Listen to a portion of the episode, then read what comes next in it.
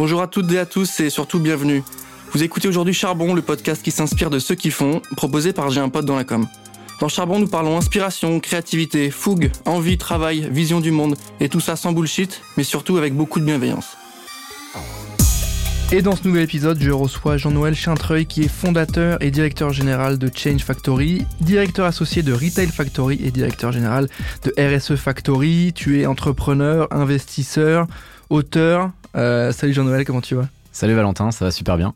Je suis ravi de t'avoir avec nous aujourd'hui sur ce nouvel épisode de Charbon. Tu vas nous raconter ton parcours, tu vas nous parler euh, de tes différentes casquettes aujourd'hui, tu vas nous parler un petit peu de ce que tu fais. On va commencer très simplement avec une petite fiche technique, le, CV de l'invité, entre guillemets. Est-ce que tu peux nous raconter un petit peu qui tu es, d'où tu viens euh, alors déjà, je suis ravi d'être ici, merci. Et d'où je viens? Je viens de Bourgogne, je suis un enfant des années 80 élevé en Bourgogne. Et j'ai un parcours relativement classique. Euh, passe ton bac d'abord et on verra ce qu'on fait ensuite. Après, euh, à l'époque, c'était fait des maths parce que de toute façon, si tu sais pas quoi faire, fait des maths c'est toujours bien. Donc j'ai fait des prépa maths. Je suis parti en école d'ingénieur. J'ai fait ensuite euh, de la finance en école de commerce. Je suis allé dans une université à l'étranger aussi pour faire de la négociation et tout ça pendant que j'étais en apprentissage au sein d'un grand groupe industriel qui est Air Liquide. J'ai passé 12 ans chez Air Liquide j'ai beaucoup été à l'étranger. Enfin voilà, j'ai beaucoup, euh, j'ai peu travaillé en France. J'ai beaucoup travaillé à l'étranger sur des missions de d'efficacité industrielle, de finance et ensuite de ressources humaines. Et je suis tombé littéralement amoureux des ressources humaines. Et j'ai poursuivi euh, dans ce sens-là. J'ai pris la tête d'une agence digitale à un moment. Ensuite, quand je suis parti de chez Air Liquide, avec une, une croissance d'une dizaine de personnes à une trentaine de personnes derrière. Et ensuite, pour euh, monter mon propre euh, laboratoire d'acculturation, parce que je voulais vraiment me recentrer, donc j'ai arrêté l'agence digitale pour pouvoir me recentrer sur euh, vraiment sur les gens, sur les individus. Et j'ai cofondé donc Change Factory, qui est un laboratoire d'acculturation et d'accompagnement au changement. En parallèle, j'écris, j'enseigne à la Sorbonne, je fais des blagues avec des gens X ou Y, je fais des expérimentations, d'où la notion de laboratoire. On, casse des trucs, on, je fais un peu de start-up, euh, je fais un peu de crypto, je fais un peu de. comme tout le monde. De surf aussi, tu m'as dit? Ah, de snowboard, oui, bien sûr. De snowboard. Hyper intéressant. Merci pour cette introduction, Jean-Noël. Euh, on va se focus tout de suite sur euh, Change Factory. Déjà, il va falloir que tu nous expliques très concrètement ce que vous faites. moi, j'ai entendu RH. Ensuite, j'ai entendu accompagnement, acculturation. ça veut dire quoi en fait? Concrètement À qui tu vas t'adresser? T'accompagnes qui Des entrepreneurs, des entreprises, des grands groupes, des petites boîtes? Et quand tu me parles de RH, moi je pense tout de suite, allez, bah, recrutement, euh, happiness manager un peu plus aujourd'hui et euh, fiche de paix un peu cool. Donc qu'est-ce que vous faites? Ok, je, je, saigne des oreilles, euh, je tiens à le dire parce que ça se voit pas pendant le podcast hein, quand on parle de happiness manager, mais c'est ok, je vais, je vais m'en remettre. Alors, Change Factory est avant tout orienté pour les entreprises, institutions, organisations, pour les aider à mieux comprendre les cultures. Et quand on parle de mieux comprendre les cultures, ça parle de chaque entreprise a sa propre culture. Chaque entreprise aujourd'hui dans le monde dans lequel on vit veut se transformer. Mais sauf qu'une transformation d'entreprise, ça n'existe pas. Si on parle de transformation, c'est en fait c'est l'entièreté des collaborateurs qui décident de se transformer. Et donc Change Factory agit sur les connaissances, les compétences et les comportements de chaque individu pour les aider à se transformer et à transformer les entreprises. Concrètement, on aide les entreprises à penser leur feuille de route sur leur projet de transformation à travers de, programmes type l'intrapreneuriat, les collaborateurs ambassadeurs ou simplement des, feuilles de route d'impact de culture digitale. Aujourd'hui, par exemple, on parlait il y a quelques années de transformation digitale, on en parle beaucoup moins aujourd'hui, mais c'est pas parce que c'est moins présent, c'est que c'est beaucoup plus dans euh, dans tous les process de l'entreprise. Et donc, euh, que ce soit en communication, en ressources humaines, en marketing ou autre, on a besoin de, de penser cette culture digitale. Et c'est pour ça qu'on est un laboratoire d'acculturation. On pense que le digital est une culture, tout comme euh, les. Euh, alors, je, déteste ça, mais cette idée de génération. Donc, euh, ok, il y a une culture de nouvelle génération, ou plutôt les gens arrivent avec leur propre culture. Comment faire en sorte pour que l'entreprise soit plus efficace? Sur l'accompagnement que vous faites, c'est des experts qui viennent sur place, qui dressent des feuilles de route, c'est de la formation, c'est quel type de format? Alors en fait, c'est il y a trois types différents de formats. Il y a du conseil ad hoc, Donc euh, on, a un problème, on trouve une solution, on crée une feuille de route. Il y a de la formation. Alors aujourd'hui, ça fait beaucoup mieux de parler en anglais. On parle beaucoup en ce moment d'upskilling. Donc c'est ça, on, aide, on fait des programmes de montée en compétences. Et ensuite, on a des, moments, on va dire, qualifiés de plutôt euh, d'inspiration, de, divergence. Comment faire prendre conscience aux, aux gens ou aux entreprises qu'on doit changer et vers quel ordre? Donc on présente par exemple certaines startups, certains mécanismes, certaines façons de penser aux entreprises, aux comités de direction et ainsi de suite. Et comment ça impacte euh, concrètement le business de ces boîtes? Parce que là, vous arrivez sur des sujets qui sont euh, lourds, qui sont souvent sur le long terme. J'ai l'impression de changer euh, une entreprise de l'intérieur, c'est compliqué. Qu'est-ce que vous allez leur raconter et, comment vous voyez l'impact que ça peut avoir sur le marché, sur le business? Alors aujourd'hui, on, a peu de, de, contrats ou peu de missions sur du court terme. On fait pas de coup d'épée dans l'eau. Bien sûr, quand on parle de toucher des cultures, ça veut dire s'impliquer, prendre le temps, laisser les gens mûrir laisser euh, les gens prendre conscience de, ces changements et les accompagner sur ce changement. Concrètement, on, mesure ces changements par est-ce que je me sens mieux dans l'entreprise, est-ce que j'en pars moins, est-ce que je suis plus efficace, est-ce que je comprends ce qui se passe dans le monde? On, parlait tout à l'heure des programmes de formation. Ben, dire à des gens attention, il y a des nouvelles plateformes sociales, comment vous pouvez les utiliser? Et, je prenais la parole sur TikTok. Bah, les gens disent ah ouais non TikTok c'est que pour les jeunes. mais sauf qu'aujourd'hui ben, des entreprises, des grosses entreprises industrielles françaises font leur recrutement via TikTok pour mettre en avant des offres de maintenance, de production. Et du coup, c'est expliquer à ces gens-là, voilà comment vous pouvez utiliser TikTok parce que ça a un impact. Ça va vous permettre de mieux comprendre ce qui se passe dans le monde. Parce qu'on ne peut pas juste dire, OK, TikTok c'est pour les jeunes, c'est de la danse et tout ça, je m'en occupe pas.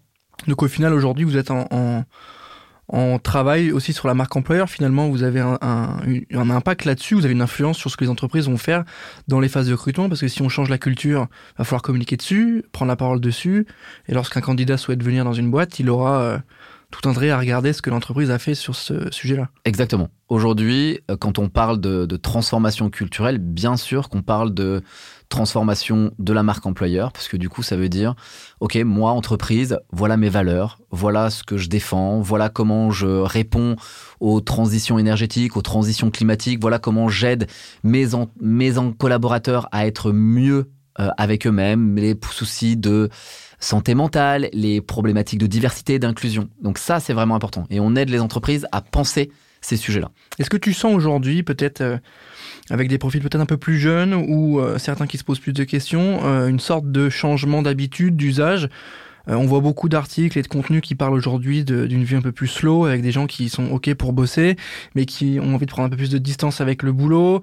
on n'a plus une seule entreprise aujourd'hui, on change très régulièrement de boîte, plus qu'avant en tout cas. Oui. et paradoxalement, bah, on est un peu moins fidèle à certaines boîtes, du coup on cherche plus forcément la promo dans la même boîte. Est-ce que tu, tu sens qu'il y a une génération même si t'aimes pas le terme, est-ce que tu sens qu'il y a un changement d'usage là-dessus? Je vois bien que tu hésites à utiliser le mot quiet quitting parce que je, déteste cette expression. c'est mon euh, accent, c'est pour ça. Ah ok. Mais du coup, oui, il y a un vrai changement. Il y a un vrai changement. Alors, pas parler de, désengagement ou d'engagement par rapport à une entreprise. Oui, il y a des changements d'usage. Oui, on, change plus d'entreprise et c'est ok parce que justement, enfin, ça fait partie des choses. le monde a évolué, les mentalités ont évolué. Il y a des choses qui sont beaucoup plus rapides. Est-ce qu'il faut rester dix ans dans une entreprise pour pouvoir vraiment acquérir une compétence? Non. Aujourd'hui, je, m'intéresse souvent euh, à, justement à ce référentiel de compétences ou à cette notion de compétence. Il y a 15 ans, une compétence avait une durée de vie de l'ordre de 20 ans. Aujourd'hui, une compétence a une durée de vie, euh, une compétence technique a une durée de vie d'un peu moins de 2 ans. Ça veut dire qu'aujourd'hui, ça change et c'est OK. Donc, un, c'est important de bien maintenir ce, niveau de compétence, mais deux, on peut aller utiliser ou peut apprendre ailleurs dans d'autres entreprises. Donc, oui, les gens euh, sont beaucoup plus à même à changer d'entreprise, sont beaucoup plus à même à passer en freelance. Les gens, euh, leurs engagements, bah, ils veulent un meilleur équilibre de vie personnelle, de vie professionnelle. Ils veulent euh, s'engager, ils veulent s'aligner avec leurs valeurs individuelles. Ils veulent que l'entreprise s'engage elle aussi sur les sujets qui leur tiennent à cœur. Et c'est OK. C'est justement, et, c'est bien justement qu'il y ait ces champs. Est-ce que c'est un problème de génération ou c'est un point de génération plus qu'un problème? Je ne crois pas. Je pense qu'aujourd'hui, il y a des gens qui veulent s'engager, il y a des gens qui veulent être militants, qui veulent être activistes, et c'est une bonne chose. Donc aujourd'hui, bah, les entreprises n'ont pas le choix que de suivre, en quelque sorte, ce, ce courant, ces courants euh, de société.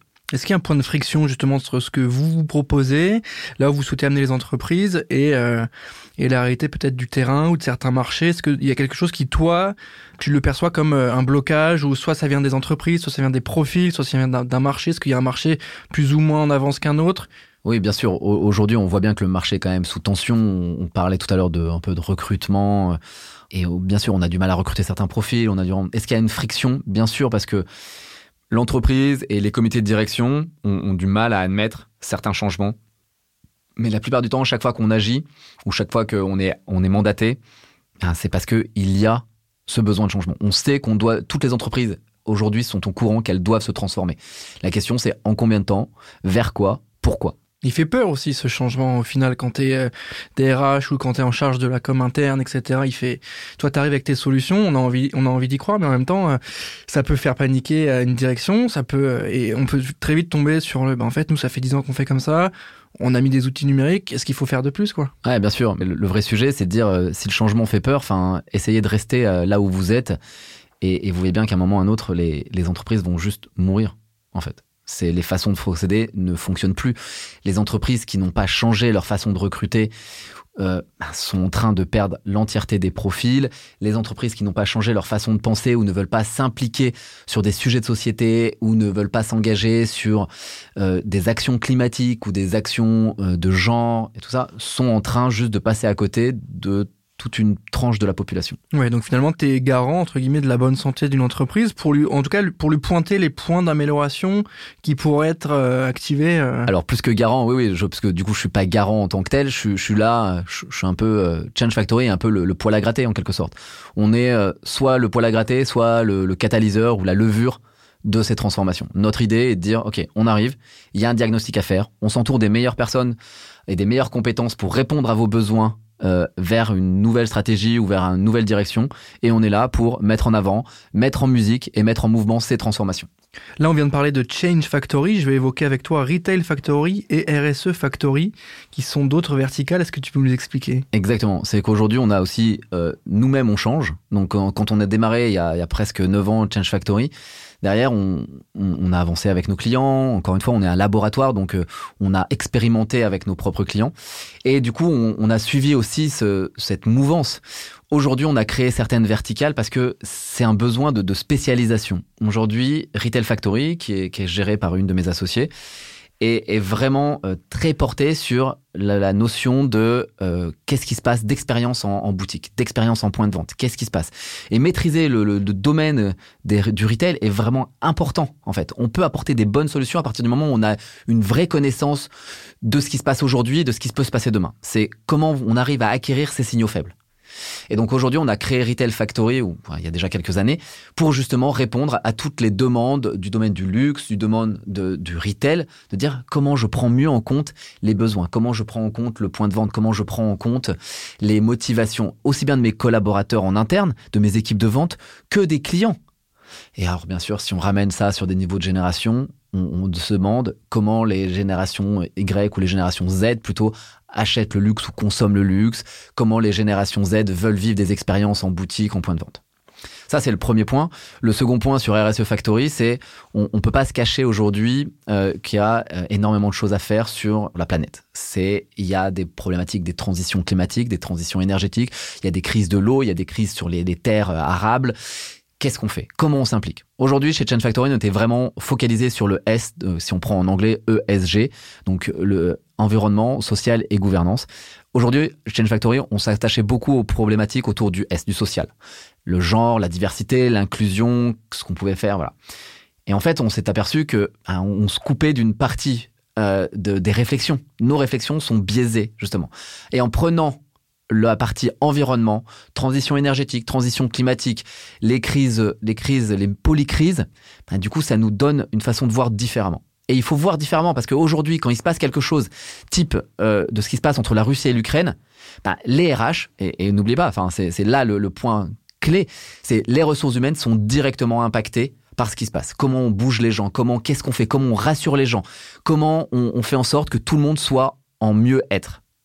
C'est la même chose pendant le Covid. Pendant la crise sanitaire, bah, ça a été qui ont été les premières personnes en première ligne Les ressources humaines. Comment on fait?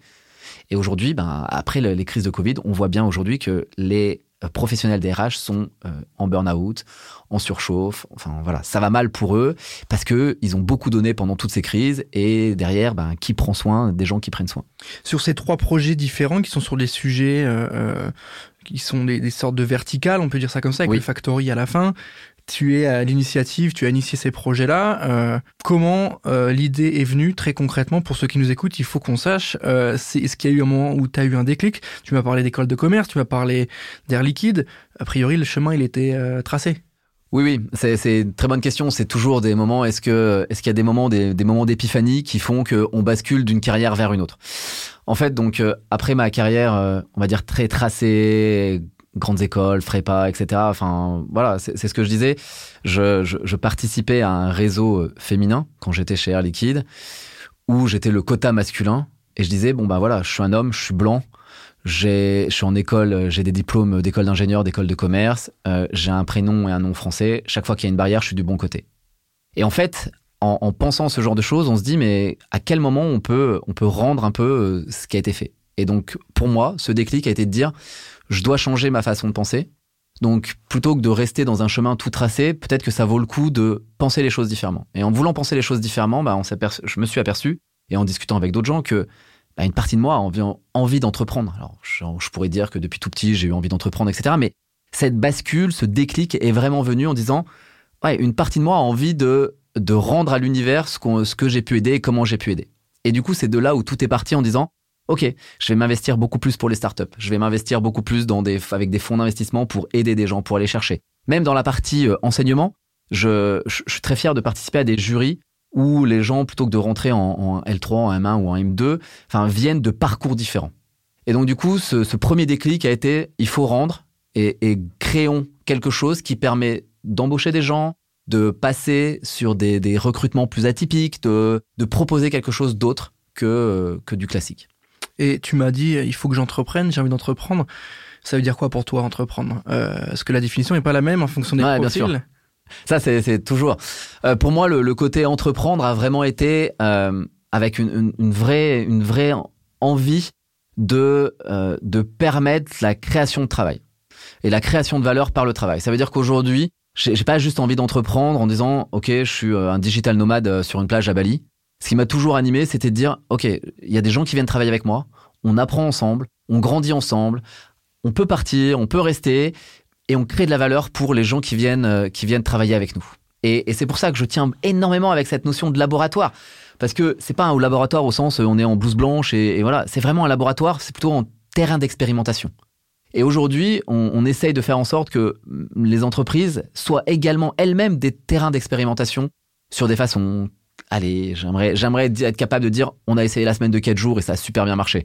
Bon, c'est pas le cas. Euh, c'est compliqué. Euh, j'aimerais, enfin voilà, sur les façons de, recruter, des façons différentes, de dire ok, on recrute pas avec un CV, on recrute pas avec un profil LinkedIn, on recrute uniquement sur le portfolio et on recrute des gens différents, et ainsi de suite. Donc là aujourd'hui, entreprendre pour moi, c'est vraiment créer de la valeur pour des clients, de dire ok, il y a un avant et un après. Donc aujourd'hui pour moi, quand je dis ah, je suis fier d'être un entrepreneur, je me dis je sais que j'arrive à faire en sorte qu'il y a un avant et un après mon passage. Tout ce que tu nous racontes là, ça rentre dans le cadre du future of work, hein, cette expression anglaise qu'on aime bien reprendre, mais qui au final englobe un petit peu tout ça. Est-ce que tu savais déjà que tu avais envie d'aller dans cette voie? Est-ce que euh, tu savais que tu avais envie de travailler sur euh, bah, les, relations humaines, la relation qu'on a avec le travail, etc. Ou c'est arrivé petit à petit quand tu t'es dit bah, qu'est-ce que j'aime bien faire, qu'est-ce qui m'intéresse? Et euh, où est-ce que je peux avoir un, un petit élément différenciant? Parce que tu m'as parlé de maths quand même et de finance. ouais, du coup, voilà, c'est vraiment, je sais pas du tout le, à le part faire les fiches de paie, je, enfin, tu vois, c'est. Euh, je vois bien que tu tiens à tes fiches de paie. Hein. Euh, donc non, non, pas du tout. C'est, euh, je, suis vraiment rentré sous l'angle au début, euh, la mathématisation des RH. Et, et au début, quand j'ai écrit ça, les gens m'ont jeté des cailloux en mode genre mais comment tu peux dire ça, Jean-Noël? Et, et, je suis vraiment rentré sous, sous cet aspect-là, donc euh, ça me fait beaucoup rire je voulais pas du tout travailler dans le futur du travail, futur of work ou autre. C'était pas du tout quelque chose. Mais, mais comme personne se dit, tiens, je vais être chef de projet. Personne à 8 ans se dit, je vais être chef de projet. Pardon. Hein, et, j'ai beaucoup de respect pour les chefs de projet, mais en tout cas, voilà. Les gens veulent être astronautes, veulent être euh, cow-boy ou j'en sais rien, ce qu'on veut faire, avocat un peu plus, mais, mais, mais pas du tout. Travailler à 8 ans, se dire, moi, quand je serai grand, je vais travailler dans le futur of work. Je, j'en connais pas des masses. Euh, ce, qui, ce qui est venu, c'est vraiment une construction. Et du coup, c'est là aussi où, je trouve vraiment intéressant. C'est les gens que tu rencontres, les gens avec qui tu parles, les, les voyages, les découvertes, les différentes expériences. Moi, on m'aurait dit à, à 20 ans, Jean-Noël, tu vas travailler dans les ressources humaines et tu vas adorer ça. Pas du tout. Jamais j'aurais rigolé, je pense. Et c'est ce que je dis euh, dernièrement, j'en parlais beaucoup en disant, il y a un vrai RH bashing. On, les RH, c'est les gens qu'on voit pour leur fiche de paye ou pour euh, crier Ah, ou pour les tu vois, on y revient. Ou ou, euh, ou pour euh, ou pour faire en sorte que bah il y a un problème, ah bah on va voir les RH. Ou alors on entend beaucoup le fait de dire ah si j'ai aucun problème, je vais voir les RH. Bah c'est faux. Et après du coup, le le biais également est de dire OK, les RH c'est pour recruter. Mais non, il y a une telle diversité de profils, une telle diversité d'expériences qu'aujourd'hui, être dans les ressources humaines, enfin, c'est faire énormément de choses. Et aujourd'hui, on a une nouvelle génération là de, de professionnels RH qui font de la data, qui codent en Python, qui accompagnent les gens, qui ont une vraie vision des compétences, une vraie vision stratégique, une vraie vision business. Et c'est là où c'est intéressant. Donc non, c'est vraiment quelque chose qui a été construit au travers euh, des, des différents moments d'échange. Et il y a même, je vais même parler de quelque chose que certains, que les moins de 20 ans ne peuvent pas connaître. On, on avait lancé il y a quelques années les apéros RH. Et ces apéros RH, c'était genre, ok, vous savez, vous savez pas quoi faire un jeudi, venez prendre une bière, venez, on va, on va discuter des RH ou entre RH ou même d'autres choses. Et ces apéros RH ont été une vraie source d'inspiration, de rencontres, une vraie source pour moi de, de croissance euh, en tant que telle. Les ressources euh, humaines sont pas forcément les mêmes dans chaque entreprise, les usages, les process non plus, en fonction de la taille déjà pour commencer, et puis en fonction des habitudes et de la culture d'entreprise comme tu le disais. Euh, tu nous as parlé de rencontres, tu nous as parlé d'échanges, notamment euh, via ces apéros-là. Euh, J'imagine que ça aussi était des conseils, des échanges, des discussions. Si tu avais euh, en tête un conseil qu'on t'a donné et que toi tu trouves ultra important et qui te reste en tête et que tu essaies d'appliquer ou qui t'a marqué en tout cas? Ouais. Euh, un, des premiers conseils euh, qui a vraiment fait une bascule pour moi, et, et du coup, euh, tu vois, on parlait des déclics, c'est un peu ce côté, ok, il vaut mieux demander pardon que la permission. Et c'est un conseil que plein de gens donnent et ou qui ont été lus par des Américains X ou Y, mais c'est tellement vrai. Aujourd'hui, il vaut mieux demander pardon que la permission.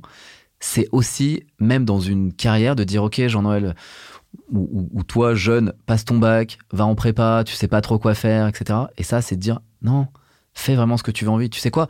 Tu peux partir un an, écrire, et tu peux aller faire un tour du monde en vélo, ou tu peux aller jusqu'au Vietnam, euh, juste en non-stop, etc. Et, et c'est pas grave. Ah, il y a quelques années, ou au moins une plus vieille génération, ou où les gens de 40 ans, quand on regardait les CV, il fallait absolument gommer ces choses qui sortaient un peu du, du ces trous. euh, Ouais. Oh là là, j'ai j'ai travaillé avec des drones. Ok, je, je le gomme un peu. Et aujourd'hui, pas du tout. C'est cette multifacette, cette richesse Mm. qui fait qu'aujourd'hui, bah, chaque personne est unique et chaque personne peut amener dans son travail de ressources humaines, de communicant ou autre, enfin, tout cet apport, tout cet nouvel apport, ce nouvel œil, cette sensibilité artistique ou cette sensibilité d'expérience qui fait. Donc aujourd'hui, ce, ce conseil de, ok, demande pardon plutôt que la permission, c'est pas juste une, une exhortation à, à tout casser, c'est juste de dire, ok, j'ose et je peux y aller. Et c'est intéressant ce que tu me dis sur les trous. Je sais pas si tu as vu passer le, le, ce qu'a ce qu'a proposé, ce que propose toujours LinkedIn sur les CV, sur la page, le moment où tu as un trou, soit parce que tu, euh, tu tombes enceinte et que tu gères ton gamin, soit parce que tu pars à l'étranger, soit parce que tu montes un projet perso. Ils te mettent euh, des cases où tu peux euh, justement choisir ce que tu as envie de mettre et euh, au final sur le CV tu mets une ligne en plus euh, qui au final a la même valeur que les autres lignes. Que... Clairement. Et je trouve ça hyper intéressant Ouais. Qu'une boîte comme LinkedIn s'engage là-dessus euh, alors qu'ils sont pas obligés de le faire, tu vois. Ouais, clairement, mais ça, ça veut surtout dire que maintenant l'entièreté des entreprises l'accepte aussi. Et je pense que, et, et je le répète régulièrement, il faut embrasser cette différence. Et il faut accepter de dire, OK, ce que j'ai fait, ma pause, euh, je prends quatre mois pour réfléchir ou autre, c'est acceptable. Et il faut le mettre en avant. Et, et c'est OK pour tout le monde. Je, la joueuse de tennis Naomi qui, accepte de dire OK, it's OK not to be OK et qui décide d'arrêter Roland Garros, mais en fait, c'est la même chose. Elle s'écoute, elle a demandé, elle a pas demandé pardon, elle a pas demandé la permission, elle s'arrête. C'est OK pour tout le monde, en fait. Et c'est comme ça.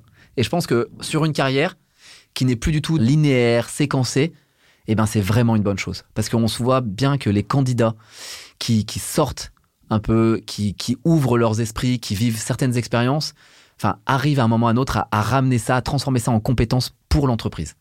En parlant de carrière, on va parler de la tienne. Euh, comment ça va aujourd'hui? Euh, Ça va plutôt bien. Euh, ça, ça, va très bien. Je vais pas me plaindre. Aujourd'hui, la, la, vraie chance des entrepreneurs, et quand on vous parliez des, des moments d'entrepreneur, c'est aussi avoir le choix. Alors parfois c'est compliqué, parfois on doute, souvent on doute, et, c'est dur à accepter parce qu'on dit non, non, mais il faut avoir confiance en soi, il faut y aller tout de go, etc. Non, il faut accepter ses doutes, il faut accepter ses peurs et dire ok, j'y vais, j'ai peur, je doute, mais je construis ça. Et aujourd'hui, ça va bien parce que je choisis mes clients, je choisis avec qui je travaille, je choisis comment je travaille, alors ça c'est la partie théorique aussi et c'est quand tout va bien. Après on sait très bien qu'il y a aussi des rushs, euh, des charrettes, euh, des nuits un peu courtes et tout ça. Mais mais dans l'idée, être entrepreneur, c'est aussi ça, c'est avoir ce choix. Est-ce que sur tous les enjeux un peu plus négatifs, tu vois, de l'entrepreneuriat que tu viens notamment de citer, notamment les nuits courtes, la dose de stress, etc., est-ce que c'est des choses qui euh, t'ont euh, fait paniquer ou au début que tu as eu du mal à gérer parce qu'au final tu sors d'un truc qui est tout tracé et tu dis ouais l'entrepreneuriat ça va être cool, je vais me lancer, je vais euh, changer un peu euh, les sujets sur lesquels je veux travailler. Et en même temps arrive tout un lot de... On va parler de la fameuse charge mentale, de stress, de ta vie qui s'articule différemment, c'est plus du 9h-18h, etc. Est-ce que ça, tu l'as bien géré au départ? Est-ce que, Ou ça a été un élément un peu, un, peu dur? Alors, j'espère ne pas faire peur à, à plein de gens, hein, mais je pense qu'on n'est jamais assez préparé à gérer ce genre de choses. En fait, tant qu'on n'est pas complètement confronté, complètement là dans le grand bain, et genre vraiment on en bave, on peut pas vraiment comprendre. Mmh. Aujourd'hui, ce qui m'aide, euh, c'est un, je suis accompagné euh, par des coachs, euh, je, je, fais également un travail sur moi, sur d'autres types psy, et parce que ça aide en entreprise pour bien comprendre ses, ses, faiblesses, ses forces, ses fragilités. Je suis également euh, entouré avec d'autres entrepreneurs qui sont passés là. Parce qu'aujourd'hui, dire à quelqu'un, là, on est le 28, je dois payer une trentaine de personnes, je dois payer mes fournisseurs, je dois payer tout le monde, mais j'ai six mois de retard sur ma trésorerie, je ne sais pas comment faire, et je suis déjà allé pleurer deux fois auprès de la banque. Si vous l'avez pas vécu euh, de manière très frontale et très viscérale, vous pouvez pas comprendre le niveau de stress. Ok, un côté l'entrepreneur qui au final est partout sur LinkedIn, qui connaît du monde, qui est dans le réseau un peu entrepreneur. Il y a ce côté un peu plus sous-marin de euh, bah, des réalités auxquelles on n'aurait pas pensé parce que ouais, quand t'es entrepreneur et t'es patron de la boîte, c'est cool. Mais t'as aussi tout ce côté gestionnaire que t'as pas forcément. Toi, t'as fait de la finance, donc entre guillemets, ça va, tu, tu gères euh, bien, je pense. Mais il y a un côté aussi, si t'as pas eu ce parcours-là, c'est un autre travail. Oui. Euh, et c'est pas le tien initialement, donc euh, il faut se former à ça. Exactement. Et, et on et on peut pas se former. Il y a des choses qu'on apprend par l'expérience. Donc, euh, je pense que de l'importance de bien s'entourer et de savoir à qui on peut faire confiance, quels sont les sujets qu'on peut maîtriser, d'avoir un niveau minimum sur tous les sujets. Parce qu'être entrepreneur, c'est être alors, on, les gens parlent de, de couteau suisse, mais c'est pas juste un couteau suisse. C'est vous êtes le couteau suisse dernière génération euh, sur tous les sujets. C'est vous achetez, euh, ouais, faut acheter du papier toilette pour les bureaux, mais il faut penser à la compta, les primes, les le, le café, est-ce que vraiment, et puis est-ce que tout le monde va bien, et puis faire des entretiens one-to-one, ou et puis faire des, des choses, puis aller parler aux clients, et puis avoir l'air super fort, et puis être sur, en conférence, sur scène, enregistrer des podcasts, enfin écrire des posts LinkedIn pour dire que tout va bien, pour fêter des victoires, et puis balancer des, des, des posts ou des articles sur stratégie parce que c'est ce qui fait lire, etc. Genre aujourd'hui, à un moment, on a quelque chose euh, qui fait en sorte que euh, bah, il y a une forme d'harmonisation négative sur LinkedIn, par exemple, de dire mais pourquoi? Pourquoi est-ce qu'on voit que des gens sur LinkedIn qui euh, sont super, décrochent de, des, des, des, des ARR à des millions d'euros, etc. Mais c'est pas ça. Quand on fouille un peu et quand on commence à discuter vraiment, ben, il y a des patrons qui se font sortir par leurs associés. Il y a des fonds d'investissement qui ghostent. Il y a des employés qui partent et qui partent avec l'entièreté des bases de données. Il y a des concurrents qui sont sans pitié. Il y a des clients où c'est pressé, c'est pressé, c'est pressé et ah, il se passe quatre mois et, et la vie. D'accord? Et tout ce mmh, qui peut s'assurer. Mmh. Donc, à un moment, c'est aussi de dire être entrepreneur c'est de pouvoir gérer une vie professionnelle très complexe, sa vie personnelle, parce qu'on ne s'arrête pas de vivre non plus euh, quand on est entrepreneur. Et c'est de pouvoir maîtriser ou tenter de maîtriser la plupart des sujets. Donc oui, savoir bien s'entourer, avoir euh, certains sujets euh, où on peut faire confiance à des gens, pouvoir en parler avec des gens qui sont qui ont traversé ça, qui sont passés par là, c'est la meilleure clé. Mm. Question sur l'humain, euh, c'est un petit peu ton, ton enfin c'est un peu le sujet de, des différentes boîtes en tout cas. Est-ce que tu as été euh, à l'aise tout de suite sur ces sujets-là? Parce que maintenant tu es patron, donc du coup tu as, comme tu as dit, des entretiens, tu dois gérer les clients. Bon ça, il y a un côté un peu plus business qui peut entre guillemets se gérer un peu plus facilement, euh, mais le côté plutôt collaborateur, les échanges, euh, les rencontres, les recrutements, les discussions, les premiers conflits qu'il faut gérer, parce qu'il y en a. Euh, est-ce que c'est quelque chose qui a été inné Est-ce que ça a été un vrai travail? Non, mais tu vois, parce qu'il y en a pour qui c'est. Moi, je connais des vendeurs, euh, ils n'ont pas fait d'école de commerce, c'est des tueurs. Et d'autres qui ont fait des écoles de commerce avec option négociation vente, ils savent pas te vendre une voiture alors que il y a des routes partout à côté de chez toi. Tu vois ce que je veux dire? Ah ouais, je vois très bien. Comment t'as géré ça? En fait, je pense qu'il y a rien d'inné. Je pense justement, on doit tout acquérir et, travailler ensemble, apprendre à, bien, bien gérer même des relations humaines, ça s'apprend. Le côté genre, il existe des gens qui sont super doués, on a l'impression que tout est simple. Mais, souvent, on, s'aperçoit aussi chez certaines personnes, il y a des gens qui ont fourni une charge de travail énorme à un moment pour jusqu'à avoir l'impression que ce soit simple. Et c'est là le grand paradoxe. C'est ce que j'appelle le, paradoxe des, signes. Signe, c'est blanc, c'est majestueux, on a l'impression qu'il se déplace en, glissant sur l'eau. Un signe, ça a des pattes dégueulasses, qui font des mouvements enfin horribles et tout ça, qui grattent la terre et non-stop. C'est la même chose. Donc, il faut bien voir que, euh, ben, pour ma part, les entreprises ont, ont grandi pas à pas une personne, deux personnes, trois personnes, voilà. Et ensuite, je, réitère encore, j'ai eu la chance d'être très bien entouré, de pouvoir être conseillé, de pouvoir avancer. Il y a toujours des moments durs et il y a toujours énormément de moments où on se sent seul. Mais vraiment, cette solitude de l'entrepreneur ou cette solitude du dirigeant est énorme. Mais après, on apprend les choses. On m'a toujours dit aussi que c'est ok de faire des bêtises. Bon, le but, c'est pas de faire deux fois la même bêtise. Donc du coup, on apprend, on corrige, et le recrutement, les process, euh, jusqu'à encore peu, enfin, je trouve encore des erreurs. Euh, Change Factory a 9 ans et je trouve encore des erreurs en disant mais pourquoi on a fait ça? Et, pourquoi ça n'a pas été corrigé avant? Qu'est-ce qui s'est passé? Ah, ah, ouais, là le process de formation. ok, on est une boîte RH et pourtant, enfin, je vais pas sortir l'expression les coordonnées les plus mal chaussées, mais honnêtement, parfois on se dit ouais, là, on a été léger quoi. Est-ce qu'il y a un petit stress supplémentaire ou peut-être une pression supplémentaire étant expert des, des, RH, de l'accompagnement RH, etc., euh, de faire les choses de manière exemplaire, même si on sait que c'est toujours... Euh, l'exemplarité, c'est mon sujet préféré, mais ce que je dis dans toutes les entreprises, l'exemplarité des dirigeants est clé. Donc là, l'exemplarité d'une boîte RH, ah, j'aimerais te dire que oui. Honnêtement, aujourd'hui, j'ai un t-shirt euh, qui porte les cordonniers sont toujours les plus mal chaussés et je le revendique beaucoup parce que c'est très compliqué. Mais oui, en théorie, en théorie, on devrait être quasi parfait sur certains sujets. Mais vous savez quoi, la vérité, c'est qu'on l'est pas. Et c'est que beaucoup de boîtes ne le sont pas. Après, c'est la volonté de mieux faire et la volonté de faire attention, de pouvoir ouvrir la communication avec tout le monde, de pouvoir prendre en compte les, les avis et les motivations de tout le monde. Donc, ok, clairement, je ne suis pas parfait et les entreprises ne sont pas parfaites, mais on fait tout en sorte et on fait notre possible pour faire en sorte que tout se passe bien. Aujourd'hui, euh, tu, t'écris des bouquins, euh, tu fais des conférences, t'es prof, t'es à la tête de ces trois sociétés. Euh, comment tu gères ton temps en fait, tout simplement? Question très simple, comment tu gères ton temps en fait Parce que tu as dit, il y a un côté aussi perso. Est-ce que tu n'as pas à un moment donné de la difficulté à gérer? Est-ce que c'est pour toi hyper facile? Tu te fais des, des plannings et c'est hyper clair? Ou est-ce qu'à un moment donné tu te dis peut-être que je fasse à côté de certaines choses Peut-être que je passe du temps sur des choses que je devrais pas et d'autres choses importantes, je les nexe un peu? Alors, il y a quelques années, je t'aurais répondu euh, dormir, c'est pour les faibles. Mais du coup, je vais pas, je vais pas le faire euh, parce que parce que du coup, c'est faux. Les entrepreneurs qui ne dorment pas finissent par euh, par mourir. Est-ce que tu savais que si on ne dormait pas pendant 10 jours d'affilée, on mourrait alors, je j'ose même pas imaginer 10 jours, mais déjà 2 jours, c'est déjà, compliqué. C'est un symptôme hyper, enfin, c'est un hyper fort. Tu, enfin, 10 jours, c'est pas énorme, versus ne pas manger ou boire, tu vois. Ouais, bien sûr. Mais bon, j'ose pas imaginer. Donc, non, non, pas du tout. Il y a quelques années, j'étais un, vrai Stakhanovitz de, de l'agenda, où genre vraiment, c'était 5 minutes, c'était 5 minutes.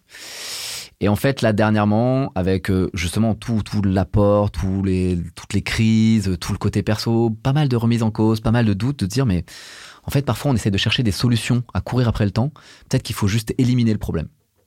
Et du coup, je donnais l'exemple en disant, ben, c'est quoi on, essaie de trouver une solution pour ranger nos chaussures parce que j'ai trop de chaussures. Donc, j'essaie de trouver une solution. Est-ce que ça passe dans l'appartement plus à gauche, plus d'étagères, plus de placards, etc. Mais et si le, point était juste de couper les deux tiers de mes chaussures? Je les donne à, des associations, je m'en débarrasse parce que j'ai pas besoin d'autant de chaussures. Et vous savez quoi? Il y a plus de problème de, place de chaussures. Et en fait, je suis en train d'essayer de faire la même chose avec mes agendas, avec mon temps, de dire et si je devais éliminer certaines choses plus que d'essayer de trouver des solutions? Donc oui, c'est dur. Les agendas temps pro, temps perso, et on voit bien. Moi, j'ai un petit aussi, et du coup, d'aller chercher, enfin, les, la babysitter qui, qui chope le Covid ou un problème sur un RER, et là, c'est la panique. Donc, on essaie de s'arranger, comment on peut faire, mais, mais en fait, si on n'a pas, en tant qu'entrepreneur, on a envie de, faire des journées complètement compactées. Ça ne marche jamais. Donc, à un moment, la, chose, c'est euh, les quelques conseils que je peux donner, c'est de dire les dimanches soirs, j'ai un vrai moment et je vraiment je, je, sacralise ce moment, cette heure de dire ok, qu'est-ce que je fais la semaine prochaine? Et ensuite tous les jours, j'ai une seule tâche à faire. Qu'est-ce que en une seule tâche et pas une seule tâche par boîte parce que au début j'avais commencé de faire ça en disant allez une tâche pour ci une tâche pour ça une tâche pour l'écriture une tâche pour l'enseignement. Non non non non. Non c'est une seule tâche où je me dis je gagne ma journée. Une seule. Donc le dimanche soir je sais sur les cinq prochains jours quelles sont l'unique tâche que je vais faire et je me dis ok si je la fais pour cette journée c'est ok. Sinon tout le reste c'est un coup à partir en hmm. burn-out très facilement parce qu'il y aura toujours des choses. Et en tant qu'entrepreneur, en tant que. Il y a toujours des choses à faire. Vous pouvez bosser 24-24, 7 jours sur 7. Et vous savez quoi? Vous ne finirez jamais. Il y a toujours un poste à revoir, il y a toujours euh, un, devis à envoyer, un client à rappeler, un message LinkedIn à faire passer. Enfin, toujours quelque chose. Donc en fait, c'est un leurre de croire qu'il faut hmm. toujours en faire plus en hmm. tant qu'entrepreneur. Il y a ce côté-là sur l'entrepreneuriat, on, le voit très rapidement. Hein, sur une fois que tu commences à avoir un niveau d'exigence, euh, un niveau de rendu, du taf qui s'accumule, etc. Parce que tu fais plus de clients, parce que tu grandis, etc. D'avoir envie de tout faire, au final, tu as toujours du boulot. Euh, ce que tu nous dis là, c'est que si tu te mets pas une borne ou euh, soit un objectif clair, soit une limite de temps juste claire, euh, tu auras toujours du taf en fait. Donc c'est hyper important. Et c'est marrant parce que toi, tu tu prends ça dimanche soir, tu vois. Il mm. euh, y en a pour qui peut-être euh, le dimanche soir, on reste encore totalement coupé et c'est le lundi matin, tu vois. Mais c'est assez intéressant de voir comment tu, comment chacun gère son truc dans le sens où, bah ok, c'est dimanche soir, mais c'est pas non plus totalement comme du taf, c'est plus de la projection perso qui m'aide moi déjà mentalement. Euh, c'est assez intéressant, je trouve. Ouais, alors je, je, le fais moins, mais je le faisais beaucoup en fait. C'est de dire la semaine de dire c'est cinq jours et deux jours complètement off c'est pareil, j'y crois pas trop. J'essaye plutôt de répartir en disant, mais euh, si j'arrive à répartir sur mes 7 jours, mais que je choisis, du coup, j'ai beaucoup moins de pression. Donc après, c'est une vraie organisation personnelle aussi, parce que, parce que les enfants, parce que, parce que les choses personnelles, les dîners, la vie sociale ou autre, mais ok, je pense que c'est vraiment important. C'est comme voilà, en tant qu'entrepreneur, un des, sujets aussi à certains moments, c'est de faire couper le sport ou découper les moments vraiment de, déconnexion. J'étais vraiment pas du tout un adepte.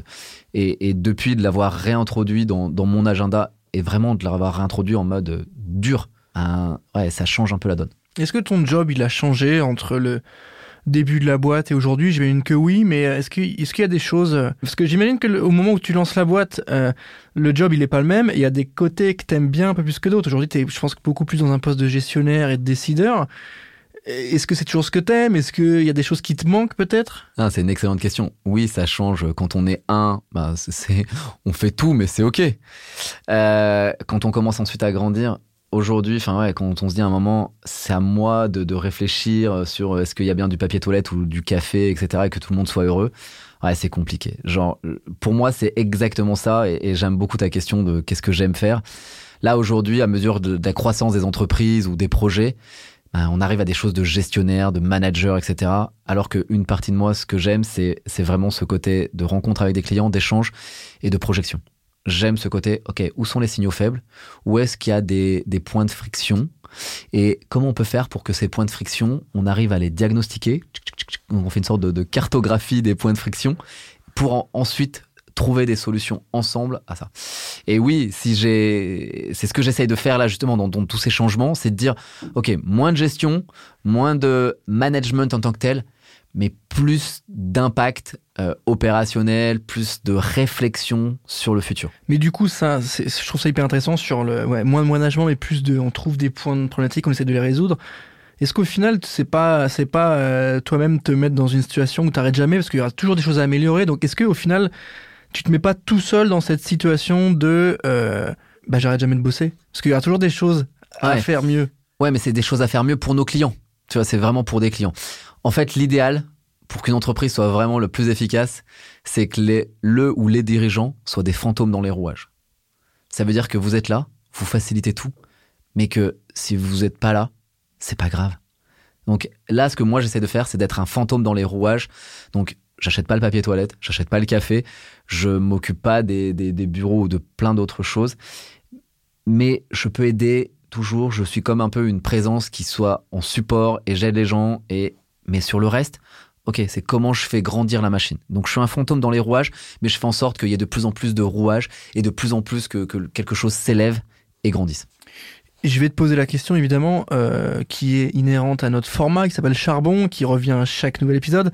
Euh, pour toi, c'est quoi aller charbonner? Qu'est-ce que ça veut dire aller charbonner aujourd'hui, selon ton expérience, selon ta propre définition? Euh, cette, cette question est assez géniale. Pourquoi Qu'est-ce que ça veut dire charbonner pour moi? C'est travailler intelligemment sur ce qui nous fait vibrer et grandir. Et du coup, c'est vraiment ça pourquoi je, je, le prends vraiment en tant que tel? En fait, je pense qu'en tant qu'entrepreneur et en tant que, charbonneur, je sais pas comment vous vous définissez, bah pour charbonneur, on perd, on a une dispersion d'énergie qui est énorme. Mais tout le temps. En fait, on est sursollicité. Et, et je pense que toi aussi, enfin, et, tu le vois bien, les clients, les gens, il y, a toujours, enfin, apprendre à dire non est potentiellement le, premier truc. Donc, charbonner, c'est travailler intelligemment sur ce qui nous fait vibrer et grandir en sachant respecter ses propres contraintes, ses propres limites et en se faisant passer en priorité. Et ça, pour moi, c'est charbonner parce que c'est on accomplit des choses, mais sans se mettre en danger. Donc il y a un côté euh, très conscient, euh, qui est pas on va charbonner comme un bœuf euh, bêtement. Il y a un côté très conscient et aussi très passion sur. tu m'as parlé qu'est-ce qui fait vibrer, donc qui on est, qu'est-ce qu'on veut faire, qu'est-ce qu'on aime aussi faire. Et je trouve ça intéressant dans la mesure où euh, ce terme-là de charbonner peut être parfois un peu pris du côté on y va bêtement et on burine et on voit ce qui se passe. Mais au final, beaucoup de gens viennent nous parler avec une définition qui, qui varie, qui est beaucoup plus dans le, la finalité, le sens, le bosser comme un fou. Ouais, pas, pourquoi pas, mais juste soit avec un bon rendu, soit avec une intelligence. Euh, et parfois on parle même d'intelligence émotionnelle, tu vois, donc on arrive sur ces sujets. J'aimerais bien aussi prendre le temps de parler de ce sujet. On va prendre euh, peut-être une minute pour en parler. Tu m'as dit le, le, le, le, fait de pouvoir dire non. Euh, c'est un vrai sujet parce qu'au final, nous on le voit un peu tous les jours, soit sur nos clients directs. Donc dire non, c'est un peu plus compliqué, mais il faut savoir le faire aussi. Soit avec des gens extérieurs qui viennent demander des choses, proposer des choses. Euh, et nous, d'un côté, vu qu'on est hyper euh, content d'avoir notre activité, notre communauté, on est un peu souvent dans le bah vas-y, on, le fait parce que ça fait plaisir. Et un peu comme toi au début sur il faut qu'on rende. Exactement. Comment tu gères le, petit sentiment de culpabilité qui arrive? Putain, moi quand j'étais étudiant, j'aurais bien aimé que la personne euh, regarde un œil sur mon mémoire, tu vois? En fait, je, je garde en tête, et ça c'est quelque chose que mon grand-père me disait, si tu dis oui à tout, ton oui n'a plus de valeur. Et c'est vraiment ça. C'est qu'à un moment, si tu dis oui à tout, un, tu pourras pas tenir, toi, ni sur le temps, ni sur l'espace. Mais deux, ça a plus de valeur. Aujourd'hui, moi, ce que je dis, c'est sur certains de mes missions, c'est OK, là, c'est moi qui interviens. Ou là, je m'en occupe moi-même. Et eh ben, ça a beaucoup plus de valeur. Donc aujourd'hui, je dis non, je fais mon possible, parce que du coup, voilà, principe de réalité, je fais mon possible pour dire le plus possible non. Mais quand je dis oui, je me donne, je suis certain, et ce que j'ai garantis à mes clients, c'est je suis là à 100%. Et donc cette conférence, c'est moi de A à Z. C'est pas fait par un stagiaire qui ensuite je récupère des slides pour ensuite euh, pouvoir euh, faire des claquettes sur ça. Hmm. Non, pas du tout. C'est juste de dire, OK, là, sur cette cartographie ou sur ce référentiel à mettre en place, c'est moi qui viens faire les interviews, c'est moi qui viens faire le, le diagnostic et c'est moi qui vous représente les résultats. Et en fait, c'est ça. Donc, c'est très compliqué de dire non. On n'est jamais préparé, on parle d'assertivité, quelle est ma juste posture, comment je fais pour ne pas me laisser submerger? Mais je pense que ça, et ça typiquement, c'est un des sujets sur lesquels tous les entrepreneurs devraient travailler, de dire, OK, qu'est-ce qui a de l'impact pour toi? Et du coup, c'est, ça revient à, se dire, OK, ça, c'est là où je veux aller, c'est la direction où je veux aller, c'est ma stratégie, ma posture. Je sais ce qui est important pour moi, donc je ne me laisse pas submerger par les demandes d'autres. Parce que tu sais quoi Tout le monde va te demander quelque chose. Parce que à partir du moment où tu as une forme d'intérêt, bah, les gens vont venir te demander des conseils, du temps, de la sollicitation. Ah, viens à tel événement. Ah, c'est important. Et après, tu commences à douter. Mais si tu commences à douter en disant, vrai, c'est vrai que je peux peut-être avoir quelque chose. Ah, peut-être que je vais rencontrer quelqu'un. Bon, et bah tu sais quoi C'est comme la chemise orange à fleurs vertes qui est dans ton placard. Un jour, tu pourras peut-être la mettre au cas où. Bon, bah à partir du moment où tu rentres dans une stratégie du au cas où, tu commences à tout faire et tu crames ton business hyper intéressant sur euh, ce sujet-là, de, de, recentrer un peu au final le sujet, recentrer sur toi, qu'est-ce que tu veux faire, qui tu veux être, tout en gardant cette notion un peu de ouais, j'ai envie d'être une bonne personne, j'ai envie d'être quelqu'un de bien, donc je peux pas me permettre d'aller balancer des vues à tout le monde. Et attention, attention, être une bonne personne, ça veut pas dire oui à tout le monde. Non, mais tu sais, t'as ce côté un peu, euh, si je lui réponds non ou que je réponds pas, euh, peut-être que ça va parler de ah mais t'as vu le mec de Change Factory, il m'a pas répondu.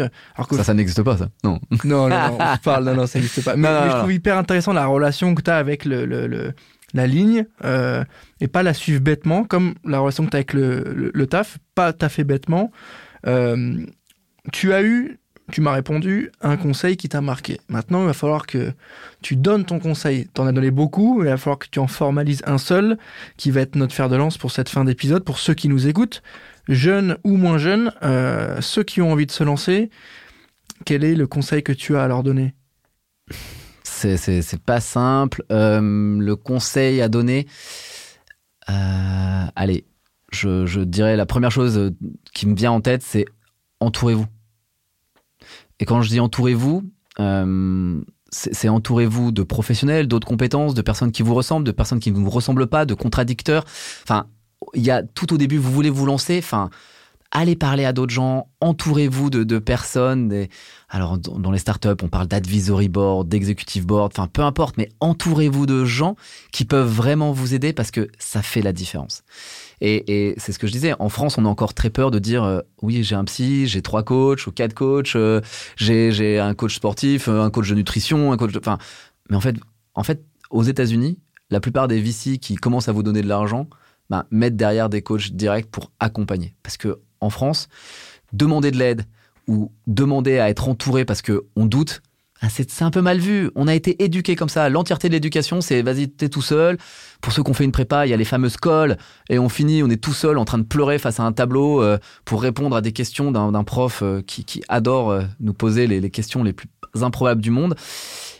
Mais en fait, c'est pas ça. Donc, savoir s'entourer, savoir d'accepter de demander l'aide en disant là, je n'ai pas la réponse et je vais être accompagné. Là, j'ai besoin d'un moment toutes les semaines ou tous les 15 jours pour dire, OK, là, j'ai besoin d'être coaché pour pouvoir aider à construire ma vision.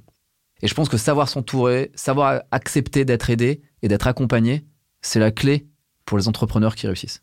Ok, donc le, le, fameux réseau, mais avec son côté le plus positif dans le sens euh, échange, discussion, rencontre, et, euh, et on se livre en fait. C'est hyper intéressant sur l'aspect vraiment euh, discussion. Et, au final, ça revient assez régulièrement pour le coup. Donc, je suis assez content d'avoir ce point-là sur les différents profils qu'on reçoit qui sont euh, bah, dans cette sorte de bienveillance, autant pour les gens qui vont être euh, entourés, mais autant que pour soi-même. En fait, le fait de, comme tu dis, d'accepter de dire, OK, bah, j'ai besoin d'avoir un conseil, d'aller voir un mec pour qu'il me file un truc, une astuce là-dessus, aller voir ma pote pour qu'elle me dise ce qu'elle elle en pense. Euh, c'est hyper sain en fait. Ouais, bien sûr. Moi, je pense que c'est un de mes, mes regrets quand, quand, quand, quand je me suis lancé dans l'entrepreneuriat et, du coup, euh, quel que soit le, le moment où, j'étais, c'est juste de dire ouais, je me suis senti seul. Et, pouvoir dire à quelqu'un, tu sais, je me sens seul, j'aimerais juste qu'on puisse se parler un peu. Ben, c'est pas facile à dire, c'est pas facile à exprimer, mais franchement, ça sauve. Donc de dire, ok, je me sens seul, là j'ai besoin d'un coup de main, j'ai besoin d'aide ou j'ai besoin de parler, ouais, je pense que c'est ce qui peut faire la différence euh, pour certains entrepreneurs. Je pense que ce conseil-là, qui est l'ultime conseil de l'épisode, fait sens pour ceux qui nous écoutent aujourd'hui. Euh, Jean-Noël, malheureusement, on arrive déjà à la fin de cet épisode de Charbon. Merci à toi déjà. Merci beaucoup, Valentin. On est ravis de t'avoir eu avec nous aujourd'hui. Merci à tous de nous avoir écoutés. Je rappelle que cet épisode est disponible sur toutes les plateformes de streaming, donc n'hésitez pas à vous abonner et à mettre 5 étoiles et un bon commentaire. C'est bon pour le référencement et moi je vous dis à très bientôt pour un prochain épisode.